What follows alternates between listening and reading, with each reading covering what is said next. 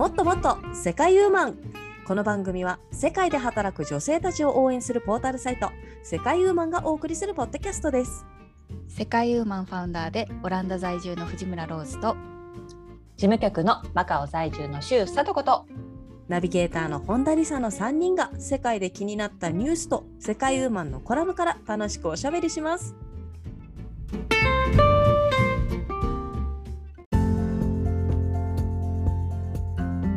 こんにちは。この1ヶ月、毎日豆乳を作っている本田理沙です。今日も里子さんとラズさんと楽しくおしゃべりしていきたいと思います。よろしくお願いします。よろしくお願いします。願いします。えー毎日豆乳すごいね。大豆からってこと？そうなんですよ。大豆ザラザラって入れて、お水入れてピッてやると30分ぐらいかかるんですけど、できます。うん。あでもすごい30分って早いね意外と。あそう早いね。そうなんですよ。朝ね、なんかバタバタしている間にできるんですよ。うん。ご飯炊くよりすごい早いよ絶対。あ、そうだ。その感覚でいけばいい感じだと思います。あやっぱりね、豆からやると香りがいいですね。あああそういいなうん。えーなんか豆乳とかってさやっぱりそのエストロゲンとかがさイソフラボンだっけ？がさすごく女性ホルモンによくってさ、うんなんかお肌の調子とか変わった？そうそう、うんなんかいい肌の調子はいいいい気がします。おえお。うんうんいい。ね。そうです。なんかきっかけあったの？始める。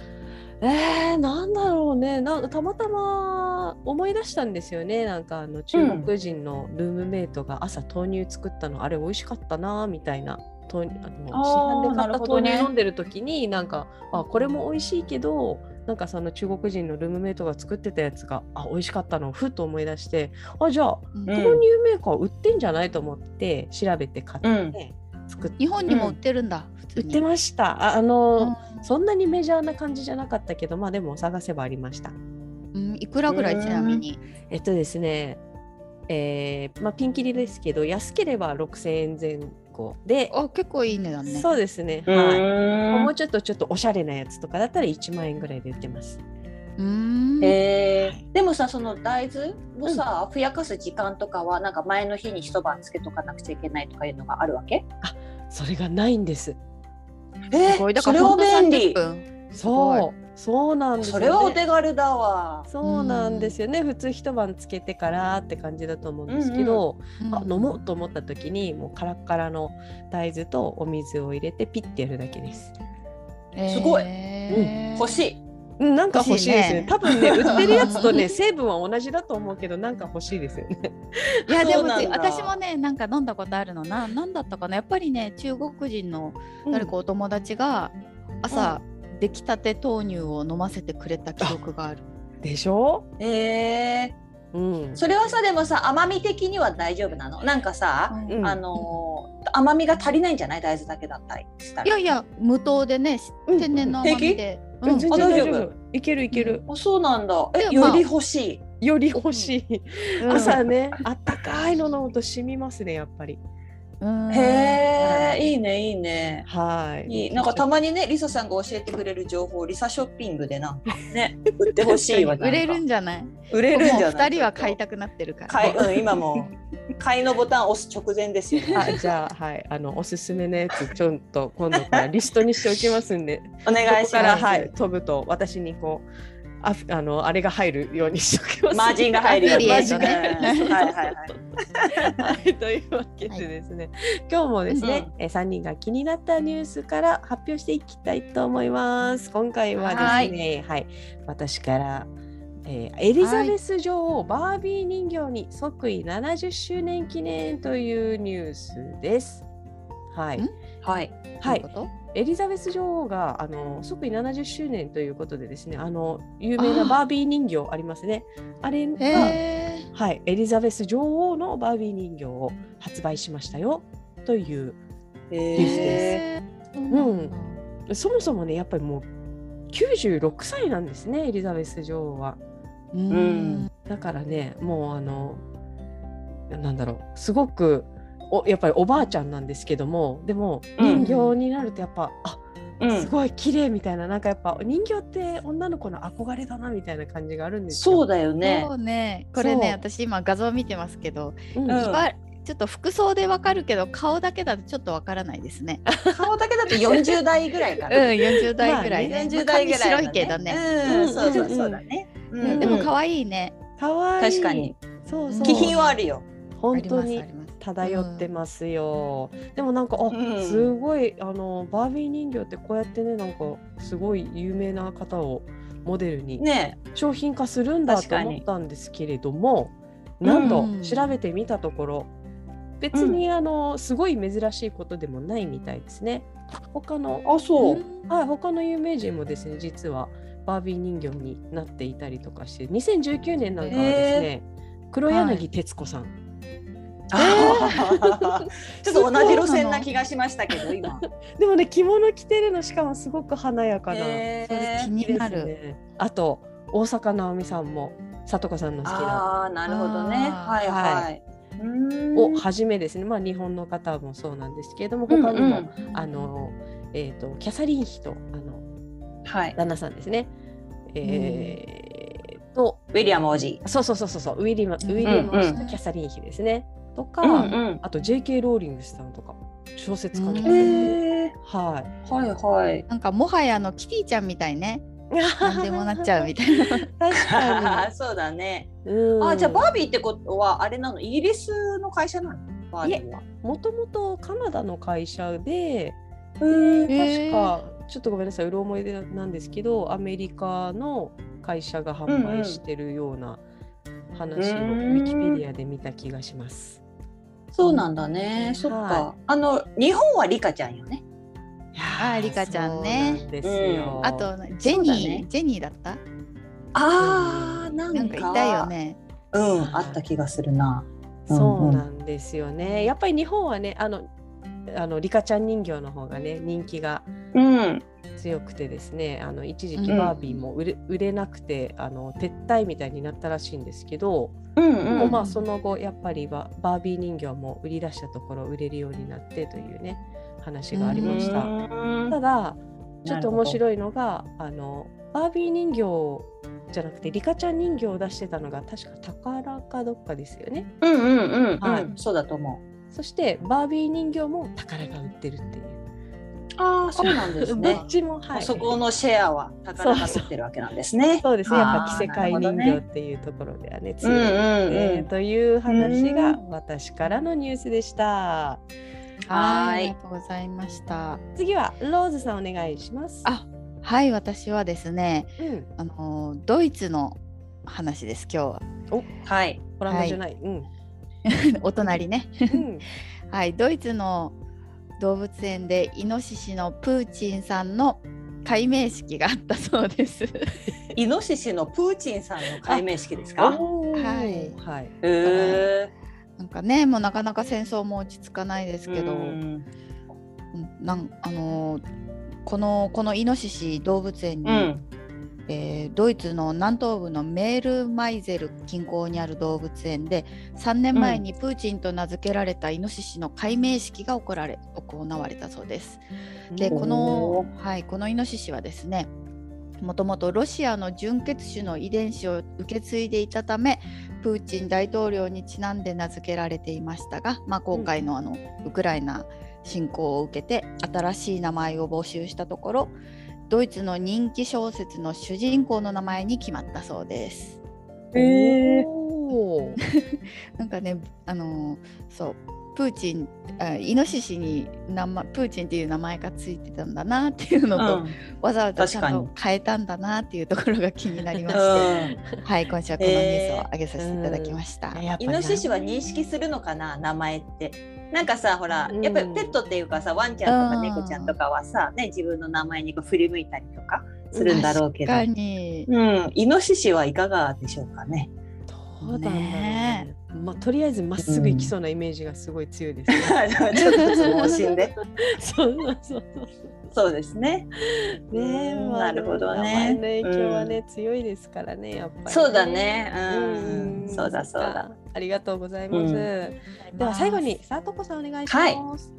はい、えー私はですね日本のニュースなんですけれどもあの最近ね日本のハイテクのお墓が世界も衝撃驚くぐらい発展してるよっていう話なんですけれどもこれね、うん皆さんご存知ですか？最近のねお墓事情お墓っていうかまあ納骨っていうのかな？納骨堂みたいなところで、まあ、私なんかね鹿児島の田舎出身なので家に帰、まあ、実家に帰るともうザお墓っていうかね山の斜面にこうお墓が並んでるようなのがあるんですけれどもやはりあの都会を中心としたところはですねそういったスペースがないとかなかなか行けないとかっていう理由で、まあ、うん。一箇所に、まあ、小さいこう仏様みたいなのがねもう壁一面にこうザーってこう本当になんかデコレーションみたいな感じでされていたりえするような、まあ、納骨堂が結構人気でしてでさらにはね、あの立体駐車場わかりますか、まあ、ほらはい。駐車あの車をさ預けるじゃない？そしたらもう機械でさぐるんぐるんぐるんぐるんみたいな感じでさ、あの所定の位置みたいな感じで持っていかれるような感じの、うん。そういった納骨堂もあってねで自分がこうやって IC カードを持ってて IC カードをピッてすると、うん。あのじゃああのちょっと50秒ほどで、まあ、ご先祖様いらっしゃいます。こちらでお待ちくださいっていう。まあ、観音扉の前で待たされるわけよ。そしたらもう機械がさ、その納骨のそのご先祖様がいるところからこうシュッてこう機械からボワーンってこう内上に持ち上げてきて最後50秒後にタタターンみたいな感じでさ こう観音扉でこう仏壇が開くみたいな。でそこでお参りをするみたいなのがあってでもそれがねもうハイテクすぎて私びっくりしちゃって。そして、まあ、さっき言ったその壁一面のねその仏様がこう、まあ、クリスタルみたいな感じの仏様が並んでてそれが LED ライトアップされてるんですよ。もう ブルーとか紫とかオレンジとか。でそれが本当なんかさチームラボンのさああいうなんか光と音の ファンタジー会場みたいなああいうそう演出みたいな感じで見れてね。まあ美しいのとハイテクなのですごい驚いちゃったっていうののニュースですね。みんな知ってた？こうなってることを。えなんかねちらっと見たことありますよ。なんか CM かなんかでうんちらっとうん、い見たかもしれない。でも忘れてた言われるまで。やそういやハイテクもすごいでやっぱり世界も驚きっていうか日本すげえみたいなそのトラディショナルのハイテク化みたいな感じでさ。そうそういうな感じでしたね。でも今後もなんか増えていくみたいですよ。やっぱりこういう形式っていうのは。うん。あーまあ土地も足りないでしょうからね。うん、土地も足りないし、あとやっぱりほらそこにいるだけでやっぱり毎ご供養とかしてくれるし、お掃除とかも必要ないしね、お花とかのさ、うん。うん。うん。そういったところも安心みたいな感じですよ。じゃ確かああれねちょっと前まではさ世界に対してトイレで驚かせてたけどこれからはお墓の時代かもね。そうかもしれないね。に。うん。ん。そうなんですよ実際に墓石とかもすっごい高いですからね。そうらしいよね。まあでもうん。確かにさ、お墓にさ、自分が死んだ時あのちょっとあの、外のお墓に入れられるとちょっと寂しいなとは思うんだよね。やっぱり、うんうんうんなんか。ねうん。だから私もさ、もうさ散骨でいいとかさそうそうそうもうさ別にあれはね死んだらもうどうにでもしてくれみたいなもういないんだしみたいな感じで思ってたんだけど、うん。そう。お二人はどうですか？お墓だったりとかそうやっぱりちょっと入りたいと思ったりする？私は結構散骨派ですね。ああはいははい。なんかあのばらまいてほしいっていうような、なんかばらまいてほしい そうそうそうあの思い出の場所に知りたいみい。たいな、うんはいそういう感じでしたけど、ローズさんはどうです？いやあんまり考えてないです。まずまずは親のね、まず親の親には散骨ねって言われてますけど、うん。うん。でもなんか散骨した人って多くないですか最近。多い多い。ねだからちょっと私は環境が気になって、逆にねみんなの位牌でこう、そう層ができちゃったりとかしてね。あそんなねロードさんにおすすめなのはね私この間見たのがねそのは位牌をダイヤモンドにできるっていうのがあってうんそれがね身につけてられる。なんかねスイスの会社とかでやってるんですよ。位牌をそこに送るとうん。ダイヤモンドにしてくれて戻ってくるんだけど、うん。でもね0.2カラットで20万円とか1カラットとかになると、もうやっぱり100万超えちゃうぐらいのそんな感じでしたよ。値段設定としては。でも、うん。まあ、その大事な人のねいあのうん灰が、まあ、うん。ダイヤモンドになることで常に身につけられていられるとかそういったところはあるみたいですけど。これね。うん。親のはつけないよね、なんか最愛の旦那様とかだったらちょっとわかるけど、うん。親のはいいよね。いい。ちょっとなんか見はうん見張られてそうじゃない なるほどね。うん、そういうのもあるかも。確かにね、まあいろんなねそうあの親子の形が、でそれに当てはまればぜひ私もダイヤモンドになりたいなと思いましたけれども なりたいな。見守りたいだよね。ダイヤモンドから見守ってたいでしょ。そうだねそうだねうん ありがとうございました面白いですねはいありがとうございまはしでは今回のコラムご紹介させていただきたいと思います。今回のコラムは2022年4月6日、アメリカ在住の野田理恵さんが書いてくださったコラム、アメリカの転職事情、なぜアメリカの会社員は転職し続けるのかというコラムからおしゃべりしていきたいと思います。た。うん。はーい、転職ですね、アメリカの働き方みたいなところですけれども、うんうん、まあ、そう転職、ですね。うん、そうそう、うん。ねねアメリカの平均転職回数は6回って書いてある。う回から結構多いよ10ね。回。そうそう。うん。確かに。で一社に対する平均勤続年数はうん。4年ぐらいってね、短いですよね。確かに。うん、なんならほらバイトでもそれぐらいやってそうじゃないですかあ学生時 やって代。るやってる。ね、なんかもう店るよ長クラスになっちゃう人とかいるじゃないですか。いるいる。うん平気でいるわ。でそう考えるとやっぱりね多いですよね。うん。なんか気楽な感じかもがするよね。4年でっていう感じだと。でもなんか私は緊張感があるなと思った。あ、どういうか意味で？いやなんかずっなんていうんですか？あのーうんここにずっと入れるっていう感じは安定感があるけどそうだね。うん。うん4年間って結構すぐ経ちますよ。経つね。うんねうん。なんかなんか次のことをもう考えなくちゃいけないのかなってな,、うんうんなんかうん大変だなって思っちゃいましたね。うん、確かに。ちょっと安定感とは違う感じだよね。なんかその常に転職を考えてなくちゃいけないっていうのは。あそうだねうん確かに、うんなんかね気楽そうにう思えちゃうけれどねすぐに職変えるっていうのは気そ楽だなう、それはごごめん、バイトか、バイバイト感覚でした。私 その気すいません。でもそうするとまあアメリカはのその雇用形態とかその会社員としての働き方も、そのちょっとち違うんでしょうね一般的に日本人が持ってる感覚って。うんうん、うんうんそうだよ。やっぱりもともとさ終身雇用制っていうのはないし、まあ、日本でもね減ってはきてはいますけど最近それは。ないし、うん。あとこのあれですよ。即日解雇もあり得る雇用形態。そアットウィル。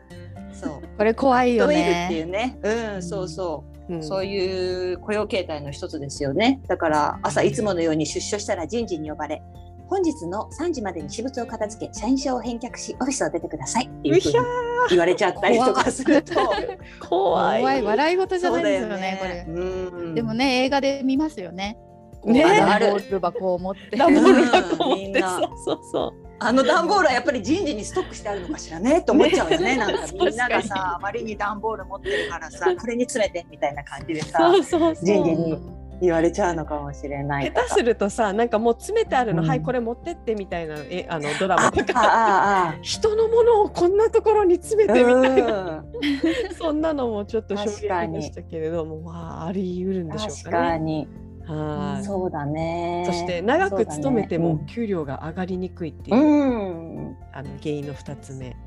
うん。確かに。そこはモチベーションには確かになりにくいもんね。長期で勤めるっていうか。うん。した場合。まあ満足してるお給料だったらいいのかもしれないけどね。このままこれが続くんだったらみたいな。そうですね。うん、っ実際てでもなんいうのはあるかかもしれない。マカオに行った時もなんかあの会社関連のひ知り合いで、うんうん。あの人も勤続10年だってみたいな話を聞いた時に、うん仕事できないんだよとかみんなが言うからえー、みたいな。そう他に行くとこないんだよとか言うからあそういう印象になるんだってすごいカルチャーショックだったの覚えてますね。うん。確かに。うん。そういえばオーストラリアのコラムニストのカオルさんもねうん。あの、まあ、日本でもう金融機関で20年ぐらいかなうん働いてて、でまあ辞めて留学して、うんうん。オーストラリアで働くことになって、まあ、履歴書を作ってる時にそうだね。あの転職記録がないでしょ？1個しか職歴がないから、これじゃダメって言われて、うん。うんこう慌ててまあその間にこうトレーニングとかでやってたのもあるから、うん。うんそういうのとかもして綺麗に1個じゃダメこの年で1個はダメみたいな。経験したのはとりあえず全部入れちゃおうみたいな感じのね。そうそうそうう。んうん。そうそうなんだ。うん、私6回も転職したことないな。まあねいや日本でねそれしてたらちょっとこの人大丈夫かなって感じありますよね。採用されなくなってくるよね、だんだんね。日本なると思います。うん。あるいはね、すごい面接の時にどうして転職したの？何があったの？みたいうんうんなうん。んそうだあね。れそうですね。確かに。うん。ノーツさんはなんか転職のなんか思い出とかありますか？いやまあ転職っていうか、まあ、私数か、うん、あの数ヶ月前に就職活動をしたので、うん。はいはい。まあ、。ちょっと、まあ、オランダとは違うなと思いながらもすごく興味深かったですねこの今回の記事、オランダだとねやっぱりここまで転職はしないかな、まあ、やっぱりみんな転職のことはちょっと頭にあるけど常に。うん。うん。でもこんなにポンポンしないんじゃないかなと思いましたね。う。うんんそうですよね。うん。うん、で今実際うちの会社の人もやっぱりあのオランダ人の人たち長くて普通に10年とか10年以上の人ざらにいて、うんうんうんまあまあ一つはその会社の居心地がいいんだろうなって思いますけど、うんうんなんかイメージよりはそんなに転職しないのかなって思いましたね。そうですうね。んあの私もネットで調べた情報であれなんですけども、うん。まあ2016年のデータをもとには2018い年に発表された内容で言うと、うん。オランダのあの男女合計の勤続年数は9.8年だそうですね。でああだから約10年ね。うん、そうですね約10あー年。日本はね11.9年だから、じまあ、約12年、うんうん。えーでもなるほど。そんな変わらないんですね。そうですね。はい。40年だ40年ぐらいでしょ ?40 年以上か？20働く？ね。そんな。うん。うんうんうん。ねしうん。あの新卒で入って定年までいったら20年あ40年以上だから。なんかもっと長いイメージがありましたけど、うん。結構違うんですね。そうですね。で実はあのイタリアがこのデータによると12.1年なので、へ日本よりあちょっと長い。ーへー。はい。うんで逆にやっぱ少ないところで言うと、やっぱりアメリカが4.2年とかですね。まあ、うん。うんさんうんうんのおっしゃる通り。とあと韓国が5.8年とかでした。えー、短いんだ。へうん、なんかちょっと意外ですね。ね。うん。えなんか日本に近いと日本と同じような文化で長く勤めるのかななんて思ってたんですけどそういうわけで、うん。うんうん。ーうんへうんそうなんだね。イタリアが長いのは何なんだろう。日本とちょっと似てたりとか、やっぱりまあ、あの、なんだろう、労働組合が強いとかそういうのもあるのかな。ーあーなんか強そうなイメージありますね。うんなんかね、よく、うん、ストライキしてたりとかね、するかもしれないし、うんその雇用者の権利だったりとか。あとはでもほらさ、イタリア人って情が深いイメージあるわよ、私。だからやっぱりなんかさ、そうそうそう。やっぱりなんかちょっとさ、こうしてもらったらじゃあこう返そうみたいなさ、ちょっとなんか恩義みたいなのもあったりするのかしら、みたいな。人情的なところが結構強いようなイメージが私もありますね。うん。うん。家族企業とかね、あうん、家族企業のせ確かに。うん、ありそうですよね。そういうのも、うんあるような気がしますね。うんうん。確かにそうですね。なんかあとは、あのもっと給料ああれですね。なんかあの私はあの子供をなんか毎日保育士さんに預けててでもなんかその、うんうん。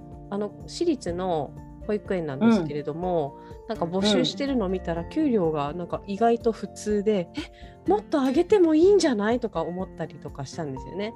であそう、うん。でもやっぱりあの保育士さんってやっぱ女性の方が多いからあのー、うん。そんなに長く勤めなかったりとかするわけじゃないですか。やっぱりうんうん短いサイクルで転職したりとかやっぱり働くのやめたりとかしてると思うんですけれども、なんかもっと高い給料にしてもいいんじゃないかななんて思っててなんか2人うはん。なんかもう少し賃金上げてもいいんじゃないかなっていうような職業ってなんか思いつくのありませんか？ね、やっぱ保育士さんとかよね。え普通の給与ぐらいだった？なんか普通の給与よりねもっと低す低すぎるから、うん。えこれで生活成り立つの？っうんてうん。思う、うん。おというイメージがあったけど、うん。な私もそう思ってた。やっぱり近年ちょっと見直されてるところもあって、うん。昔、あるね。数数年前に言われてるよりかは多少は上がってる改ような気が善されてるんだ。ああ、うん。それならいいよ。よかったよかった。でももっと上げてもいいんじゃないかなってもうすごいお世話になってるからもう気持いや、ちがねそうよ。うんでしょ？でうんやっぱりでもほら保育料も上がるよそうすると。あのー無償化ですからもああ、そううだ。そうだあはいそしたら税金が上がるよ。あそうね。税金は出そう。もう子そう育て社会全体は国の国の宝だし。国の宝なんだからそうっていう風なねね。支えがあれば、やっぱり若い方もね子供を産みやすくなって働きに出やすくなってっていう、ねあの社会が循環していくんじゃないかなと思いますけど。うん、そうね。うん。あとやっぱりさやっぱり人と関わるやっぱりそれこそ教育あのうん。学校の先生とかもそうだし、あとやっぱり介護に携わってる人たちとかの、やっぱりそこのなんか供給量だったりとかはなんかやりがいとかやっぱりさ本当になんていうのすごい自分でもすごいなんていうのかな労力使うと思うんですよねなんか。うん。本当に。心を使う仕事じゃないなんか。やっぱり人とうん。ね、うん。あのそうそう。人と関わるっていうのがあるから。だからそこがちょっとやっぱりそこで満足あの行くに近いうん。お給料が出てくれると、やっぱりさちょっとはなんていうのかなあいその方たちのストレスとかも軽減されたりとかさ。やっぱたまに聞くじゃんね、虐待だったりとかやっぱりその閉鎖された空間で、うん。うん。うん。あのやっぱりその虐待起こっちゃったりとかさでもやっぱりそれはストレスが原因だったりとかさ、まあそういったところはあると思うんだけど、まあ、そこのちょっとね一助となる的な給料は大事だよね。ねでうん。でもなんか給与とか労働時間とか、まあ、内容とかによるけど、そのサービスじゃん残業とか本当に良くないよね。あ本当にそうだよくね。ないうんうん、だってなんか保育園とか、まあ、幼稚園の先生とかすごい一人一人にこうなんか手紙とかも、うん。とかね。なんかすごい可愛い工作してくれてこのこれいつやってんのかなってこうもらうこっちが心配になるような。本当にですよあの連絡帳とか地味にすごいよねだってあれさすごいよ。クラスのみんなのを書いてるわけでしょ、うん。うんうんうんその少人数の先生がすごいなと思うわ、本当に。そうだってうちの息子こう海外とか、まあ、日本でもいろんなうん。幼稚園とか保育園に通ってるけど、うん。日本だけだよねああいうのって多分。日本だけだよ。本当、うん。あんな連絡帳なんてあるの。なんかね、ね一応あるけどねなんかあんまり活用されてないし、まあ、書いてあってもちょっと文章がちらっと書いてあるだけであの可愛い工作とかはないない。うん。あの先生にもよりますけどあの迎えに行ったら「今日ねなんとかくんが何々できましたよ」とか、すごい細かいことを全部報告してくれて「えこれクラス全員分やってるの?」っていうのがそう すごい衝撃でしいよメね。メモリのキャパメモリのキャパもすごいしさ 本当に。すごいあれは。そう、うん。なんかあの保育士さんだからあの子供の子供もお世話になってるけども先生があの働いているお母さんたちに気を使わせないように気使ってくれてるところが、もううん。逆にあこっちも面倒見てもらってる感があって。ーうんうん。もう少しお給料上げられたらと思いましたね。うん、そうだね。ぜ私でも転職するにしても保育士さんは絶対務まらないなと思いますね。思う職業の一つかも。大体そんな子供得意じゃないしやっぱ。う、うんんうん。なんかうん。子供は好きだけど、うん本当に命を守る仕事だから、そう大変だよね。そうだね。もう私もねなんかもう本当に他の知らないお家の子供とかもすごい可愛くて保育園に行くたびうんうんに結構なんか他の子に声かけたりとかしてるおばさんなんだけど、なんかあの、うんうん。こんなにやってたら私保育士できるかなと思ったけどでもよくよく考えたらもうそういうレベルじゃないですもんね本当に。子供。うかな。でもでもリサさんできそうかもね。うん。なんかそう思うよ。なんか自分の子に接する時もなんかこううん。楽しそうだもん、こんなママママいたらなんそうかこう、そうそう保育園の先生みたいにちょっと楽しそうう。と、ん。まあでもねあと年齢もよるよね。34歳とか5そうだね。歳くらいだったけど、もうちょっと0歳とか1歳とか結構。にもう2歳とかカオスやんか。あ2もう1歳2歳とかさ。イヤイヤ期でしょ？そうだね。そうだね。いやだからもう、うん。はい。保育士さんはすごい尊敬してますね。うん。じゃあさあの2人に聞きたいんですけどい。はい。あなたのドリームジョブは何ですか？ドリームジョブうか。んね BM ジョブはね何でも、うん、何でもなれるとしたらどんな仕事をしたいですか？いやーなんかそれで言うとなんか本当さっきからさバイト感覚が抜けなくて申し訳ない んだけど私あの私ねいろんな仕事をなんか短期間でいろいろやってみたい。例えば1ヶ月から3ヶ月とかでじゃあ例えば今月はウーバーイーツの配達やりますとか、はい。じゃあ次の3ヶ月は、うん。じゃあ例えばなんだろう、まあ、ここの企業でちょっとあのプロジェクトチームに入ってみますとか、なんかそういうのでねいろいろちょっとやってみたいわ。はい私も賛成ですそれに 本当？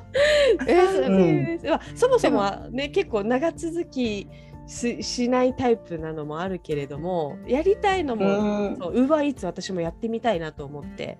で登録の途中まで行って、でもなんかえっ、となんだっけ顔写真とかなんかそういうのを撮らなきゃいけないのがあってあ今ちょっともう晩ご飯作るか後でにしようみたいになってほっといたんですけど、うん。うん。後からなんかウーバーの方からあの登録を完了させてくださいみたいなこう連絡が来て。ええー。そうそうそう。あやんなきゃと思いながらももうそのまま今度別のに興味が移ったりとかして。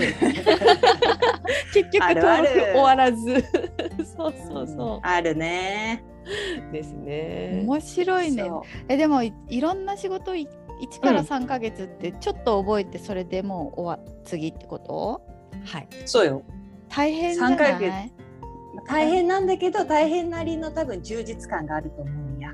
でだって逆に言うとその3か月で結果出さないといけないじゃん。そうそうそう。パフォーマンスね、多分そそのかその間に輝ける私っていうのを多分さううん。なんか感じたいのよね私たち多分。ちょっとそういう、うんそう。そうなのよ。そう。いう意味で言うとポッドキャスター続いてるねもう1年以上。そうね。もう私たちポッドキャスターって名乗っても大丈夫だよね多分ね。な大丈夫よもいういと思うよ。うん。100回超えたし、100回超え100回があれなのか今。ね100回超えたし、うんそうそう副業とかさマルチキャリアとかさ、なんかそういう時代だからいいと思いますよ。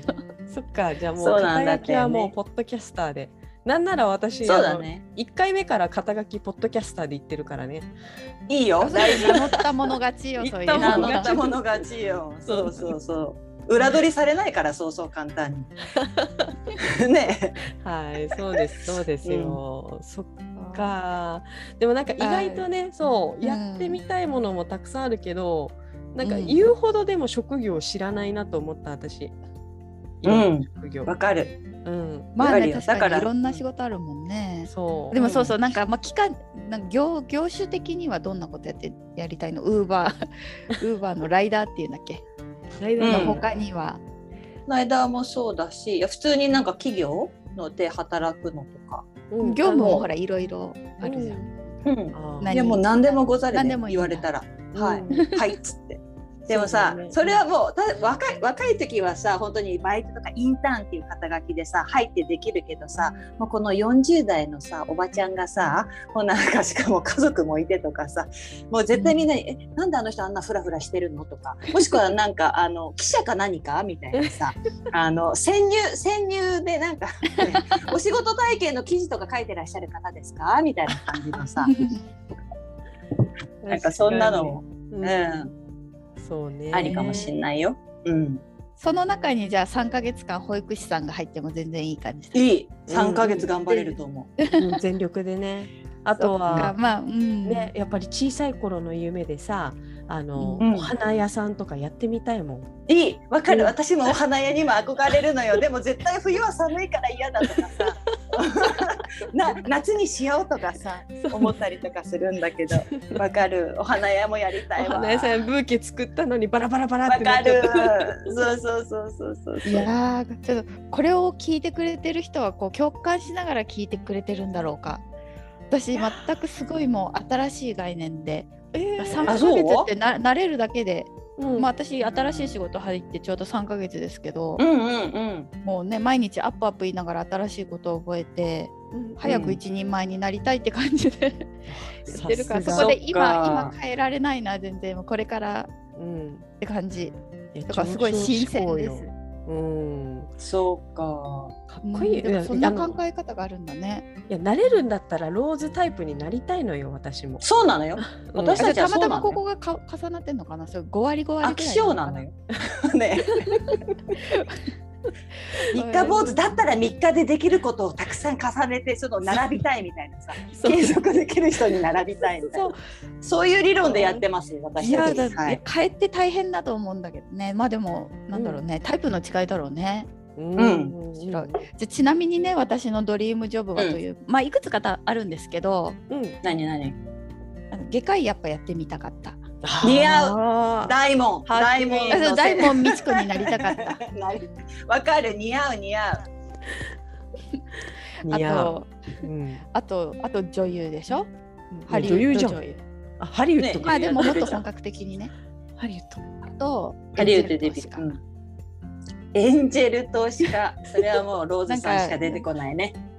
そうですかねやりたい人結構いると思うんですけど。何エンジェル投資家。エンジェル投資家。だから何かあの起業したいとかいうそういう人にこう投資していいアドバイス。する。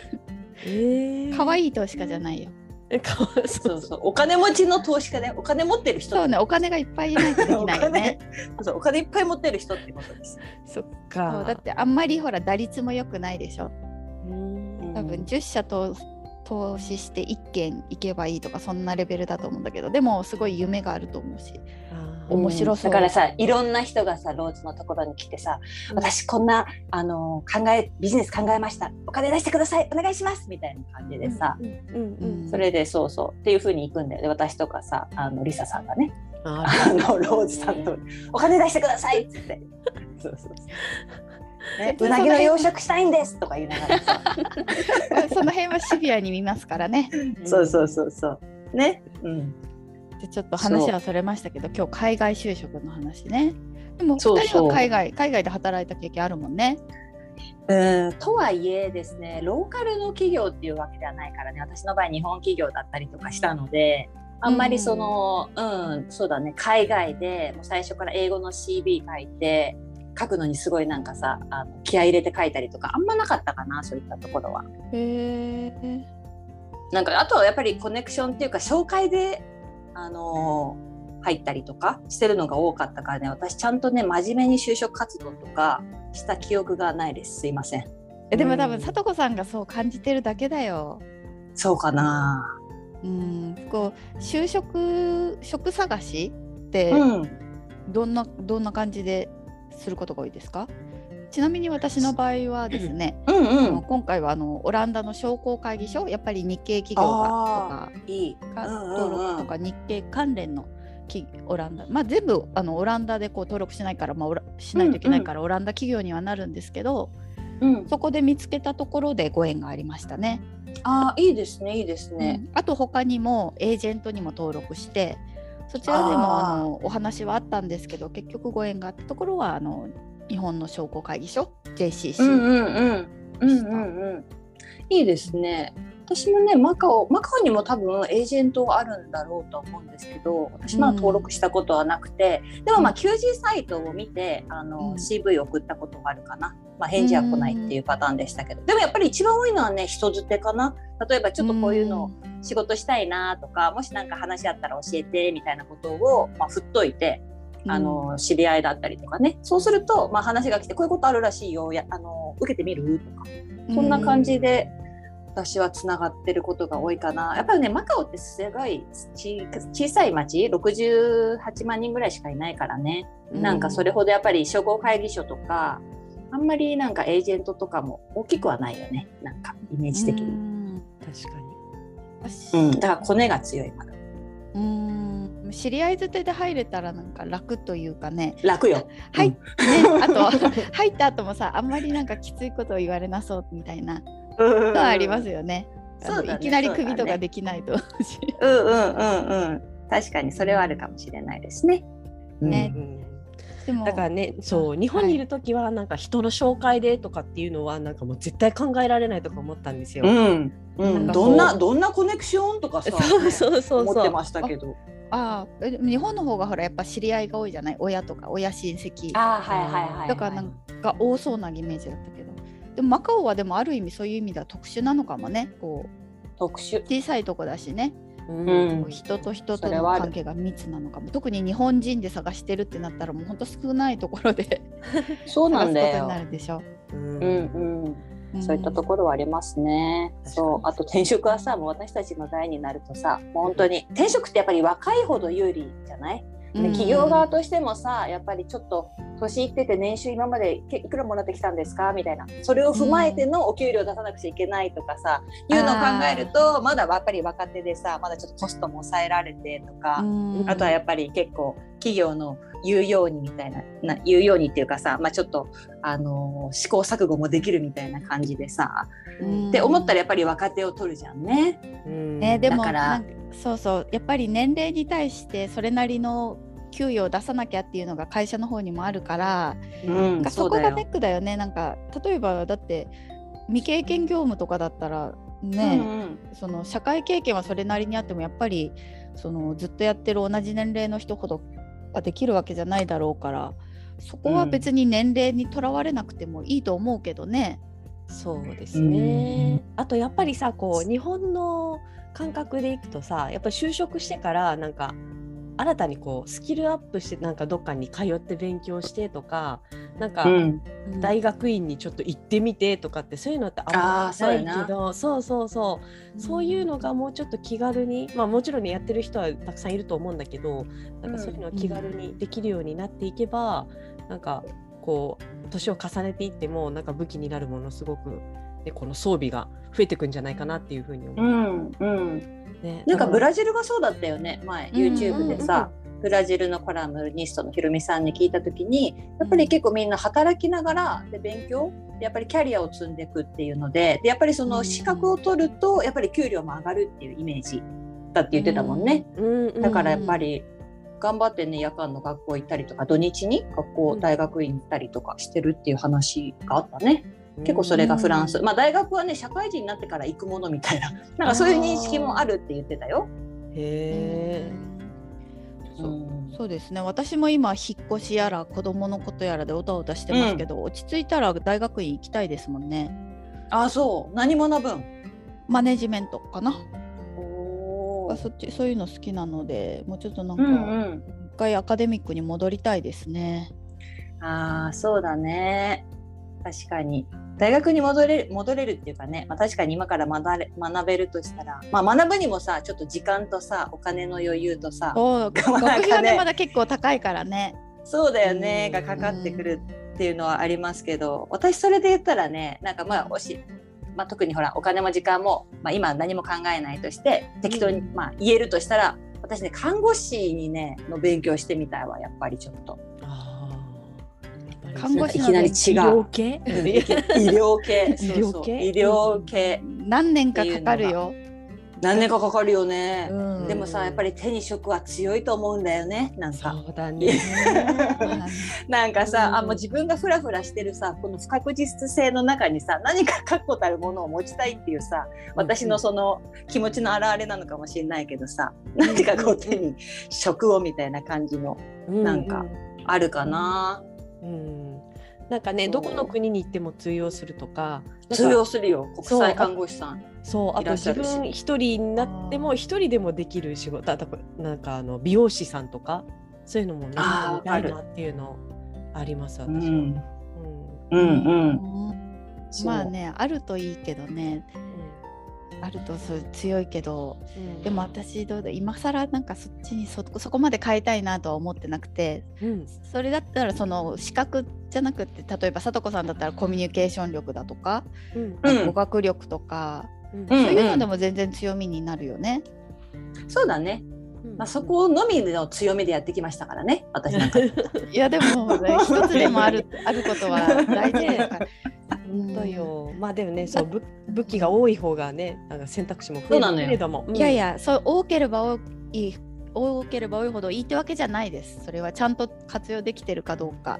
うんうん、ああまあ確かにね持っててもってこと、宝の持ち腐れ的な？そうそうだってほら資格マニアみたいな人がいてさ、うん、いっぱい持ってるけど本当それが逆にマイナスみたいな。ちゃんとそのキャリアに沿ったものが必要でそれをちゃんと使いこなせるかっていうことが大事じゃないですか。そうね。だからだからそういう意味で私今回就活をしてみてこの世界ウーマンの活動ってすごく評価してもらえたんですよね。おゼロから作ってこう運営してきてある程度ね、うん年数だって。うん。うん。ね、いやそれは評価しますよ。世界ウーマンでここまで。う大き広げられたのはさ、ローズの、ね、そうだよねやっぱり、はいうん、世界の。はい。いやでも自分ではまだまだだと思ってるしまだまだこれからだと思ってるし、うん。うんん評価してもらえると思ってなかったから、うんううんん。うん。うん、すごく意外でしたね。あそう。ううんんだからた多分自分が今やってることとかうん。これまでやってきたことをうまくアピールするとすごく就職に、うんうん。いやそうよ本当そう。なんとかしとかじゃなくてもうん。こう続けてることってやっぱ強いなって思ったあかな。そうだね。うん。続けてることはさ多分自分にも合ってることなんだろうしね。それがさ。そうだね。大変だけどね。うん。うん。うん。そうだね。そまずは確かに続けられてることにちょっとフォーカスしてみるのもいいかもしれないね。だって転職活動ってさ、つまり自分を売る売り込む営業活動でしょ？そうね。ん、そうそう。だからすごく自分探しにもなしなくちゃいけないしね。そう、んうん。でなんかう懐かしいな、昔のエントリーシートとか思い出したわ。もうあそうそうそうそう。ああの時にもうぶち当たりましたよね。自分がわからないみたいな。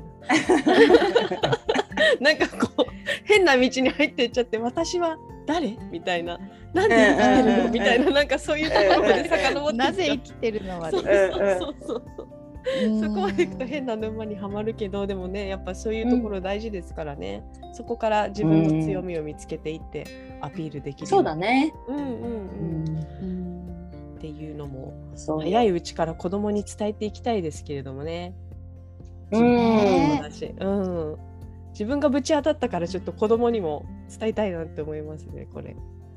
ねでもうんその壁にぶち当たることもいい経験だよね。いやそうよそうよ本当に。じゃないとわかんないの。うん壁にぶち当たうんそうだよね。で、うんあ私ってここ弱かったんだとか、私これで落ち込むんだとかさ、そういったところもさ、うん、うんあったりするし。確かに。がそういう意味ではなんかこのアメリカみたいに転職のチャンスがいっぱいあるってこう自分を見直すきっかけにもなるかもしれない。そうだよね。そうそう。だからさ、ちょっと自己肯定感高いっていうかさ、そういうのもあるんじゃない、アメリカの褒めて育てるじゃないけど、あなたこういうとこもいいのね、こういうとこもいいのねとかさ、うん、もううんうん。そうそう、プラウドオブユーみたいな、ここも誇りに思うわみたいなのがさ、いっぱい持ってるとさ、やっぱりうんね、いいね、うん。そういう転職だったりとか、うん、いろんな機会につながるわ。うんうんあと絶対ね何かこう自分の弱いところとか聞かれた時の切り返しとかね。うん、切り返しね。そうそうそうそう。そういうの強いんじゃない？年を重ねるとさ。あ逆そうだね。ね。そう、そう思いますよね、普通は。でもね、みたいな感じのさ。それがね、みたいな感じで。そうそう。ん確かに若い時の倍ぐらい喋れるようになってる気がする。そうだね。うん。あーじゃあそこが魅力だじゃ。年を重ねて経験積んでくるとね、やっぱり。そうだね。うんそうだねあとあれよねなんか、まあ、結婚生活だとかさ子育てとかでもすごい成長してると思うよね。うんいや、忍耐力よ。もうレベルが格段に違うよ。忍耐力そうね忍耐力はついてるよね確実に。格段に違うよ、忍耐力。だからさあのうん女性のキャリアもさその結構中断しちゃうことが多いですうんうんうん。その後やっぱり戻れるようなにね社会が、ね、少しずつ変わってるって聞きますけどうんう。うんん。やっぱ子供が小さい時大変ですよね。大変ですね。今ううんちの妹が1歳と3歳で、まあ、フルタイムで働いてるで、今すごい忙しい時期なんですよ週末あの週末とかも出勤してるような感じでうんえー、そっか。まあなんか大変、いね大変そうです。ね。大変だよいやね。ーフルタイム大変だよ1歳3歳でしょ。だいたいみんな保育園までダッシュしてるもんねお母さんたち。あのあこのじその時間だみたいなお迎えの時間になるとさ。うんうんでさ私はその時期仕事をしてなくてさ専業主婦だったんだけど、子育てが落ち着いてから仕事に戻ってるじゃない？こう会社に戻って、うんうん。全然ねあのブランクないと思う自分でまあち違う自分でフリーランスでその前働いてましたけどうんうん。でも全然多分会社員を続けてる同じ年代そんなに変わらないんじゃないか、まあ違うスキルがついてるかなってところはそうよ。感じるのそうで。そう。うんうんうん。もうだって主婦とか育児も立派なお仕事ですからね本当に。っていうかねあの専業主婦の方がすごい大変です。すごい大変そう。マルチに。しかも24時間そう年そう中無休。休みないですもんね。そうそうそう。でむうんなんか無給だしもそうだ、いうん。やそうですよ。いやなんかもう本当だよ。ねうあれを乗り越えてきたら何でもできる気しそう何でもできる そうだね。うんそうだね。確かに。魂がもうムキムキだもん本当にいろんなのに 魂が。魂がムキムキ。すごいね。かっこいいわ。うんいいね魂がムキムキ。うん一皮むいたらムキムキっていうのがかっこいい。いやでもそうそう世の中のお母さんもそうだと思うわ。そうだよね。そう本そ当にちょっといややそっとじゃたくましいうん本当にう。そうよね。本当そうだわ。ですよそこが魅力ね。じゃあね。そうですね、そこですうんアラフォー、はい。だから明るい 未来がありますよ、本当に。はい。本当そうだと思います。はい、というわけでね、コラムね、振り返ってみたいと思います。今回のコラムは2022年4月6日、アメリカ在住の野田理恵さんが書いてくださったコラム、アメリカの転職事情、なぜアメリカの会社員は転職し続けるのかというコラムから3人でおしゃべりしていきました。はいはい。ここではい。イベントのお知らせ、さとこさんお願いします。はい、えー、5月のね世界ウーマン交流会のお知らせです、えー、5月の5日子どもの日ですね。こちらは木曜日になりますけれども日本時間午後8時から折り紙を楽しもうの会です、えー、こちらですねやっぱ折り紙といえば世界の日本が誇る、えー、世界世界日本が世界に誇る文化か、うん折り紙。うん。で、なのでそうそう。これで今回はねカエルと猫折ってきますから。皆さん猫折ったことある？あ鶴はね、猫？まあ、もちろんあると思うけど猫はないでしょ？この機会にねぜひ猫にトライしてみませんか？猫、うん。全身の猫なんでしょ？しかも。そうそれもね全すごい可愛いの。へえ、うん。これはちょっと家に飾りたくなるっていうか自慢したくなるような可愛い猫ができますので。そうなのよ。自慢したくなるぐらいちょっと中級なんだけどね。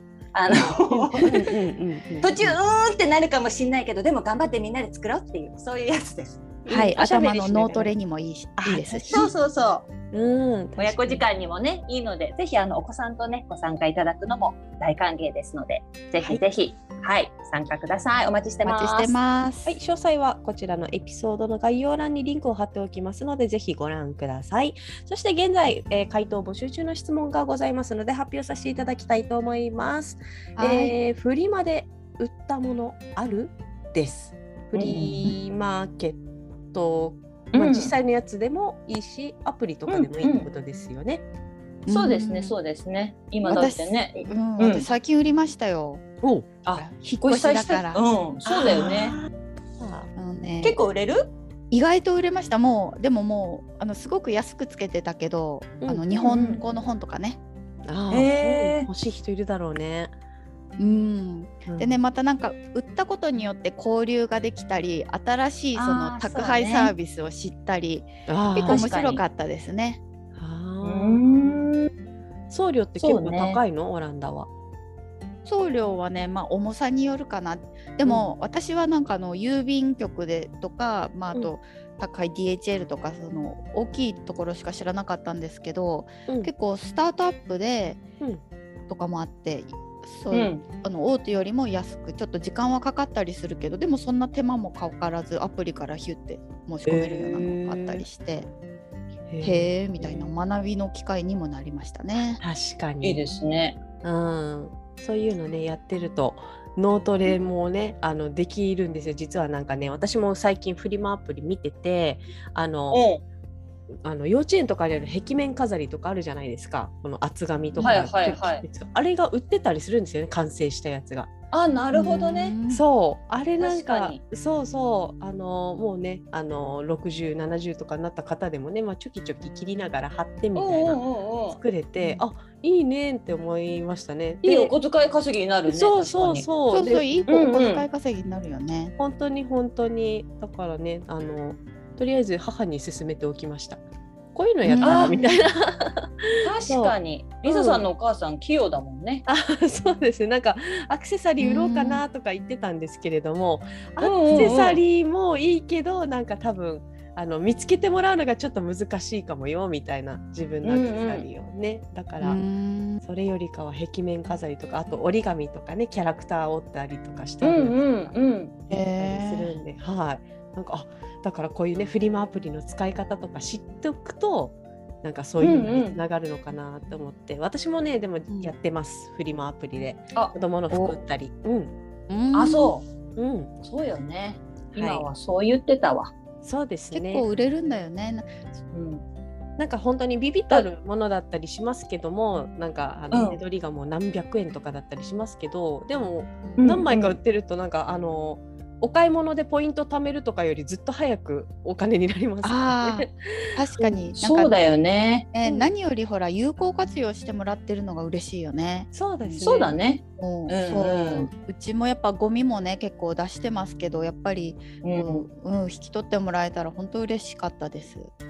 うん。はい。なのでね、うんうんリスナーさんの皆様もこんなの売ったよとか、逆逆になんかね、買ったよとかあってもねこんなの買えましたみたいなのあっても楽しかに。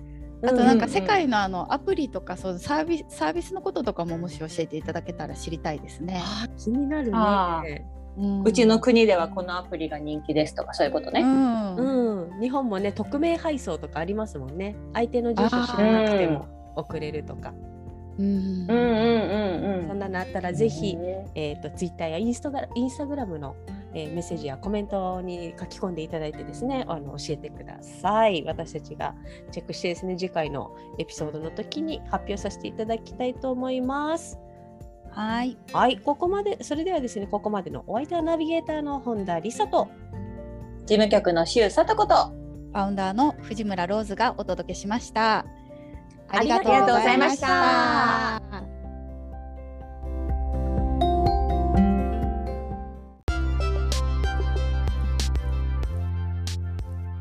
世界ウーマンのウェブサイトは www.sekaiwoman.com www. 世界ウーマン .com です。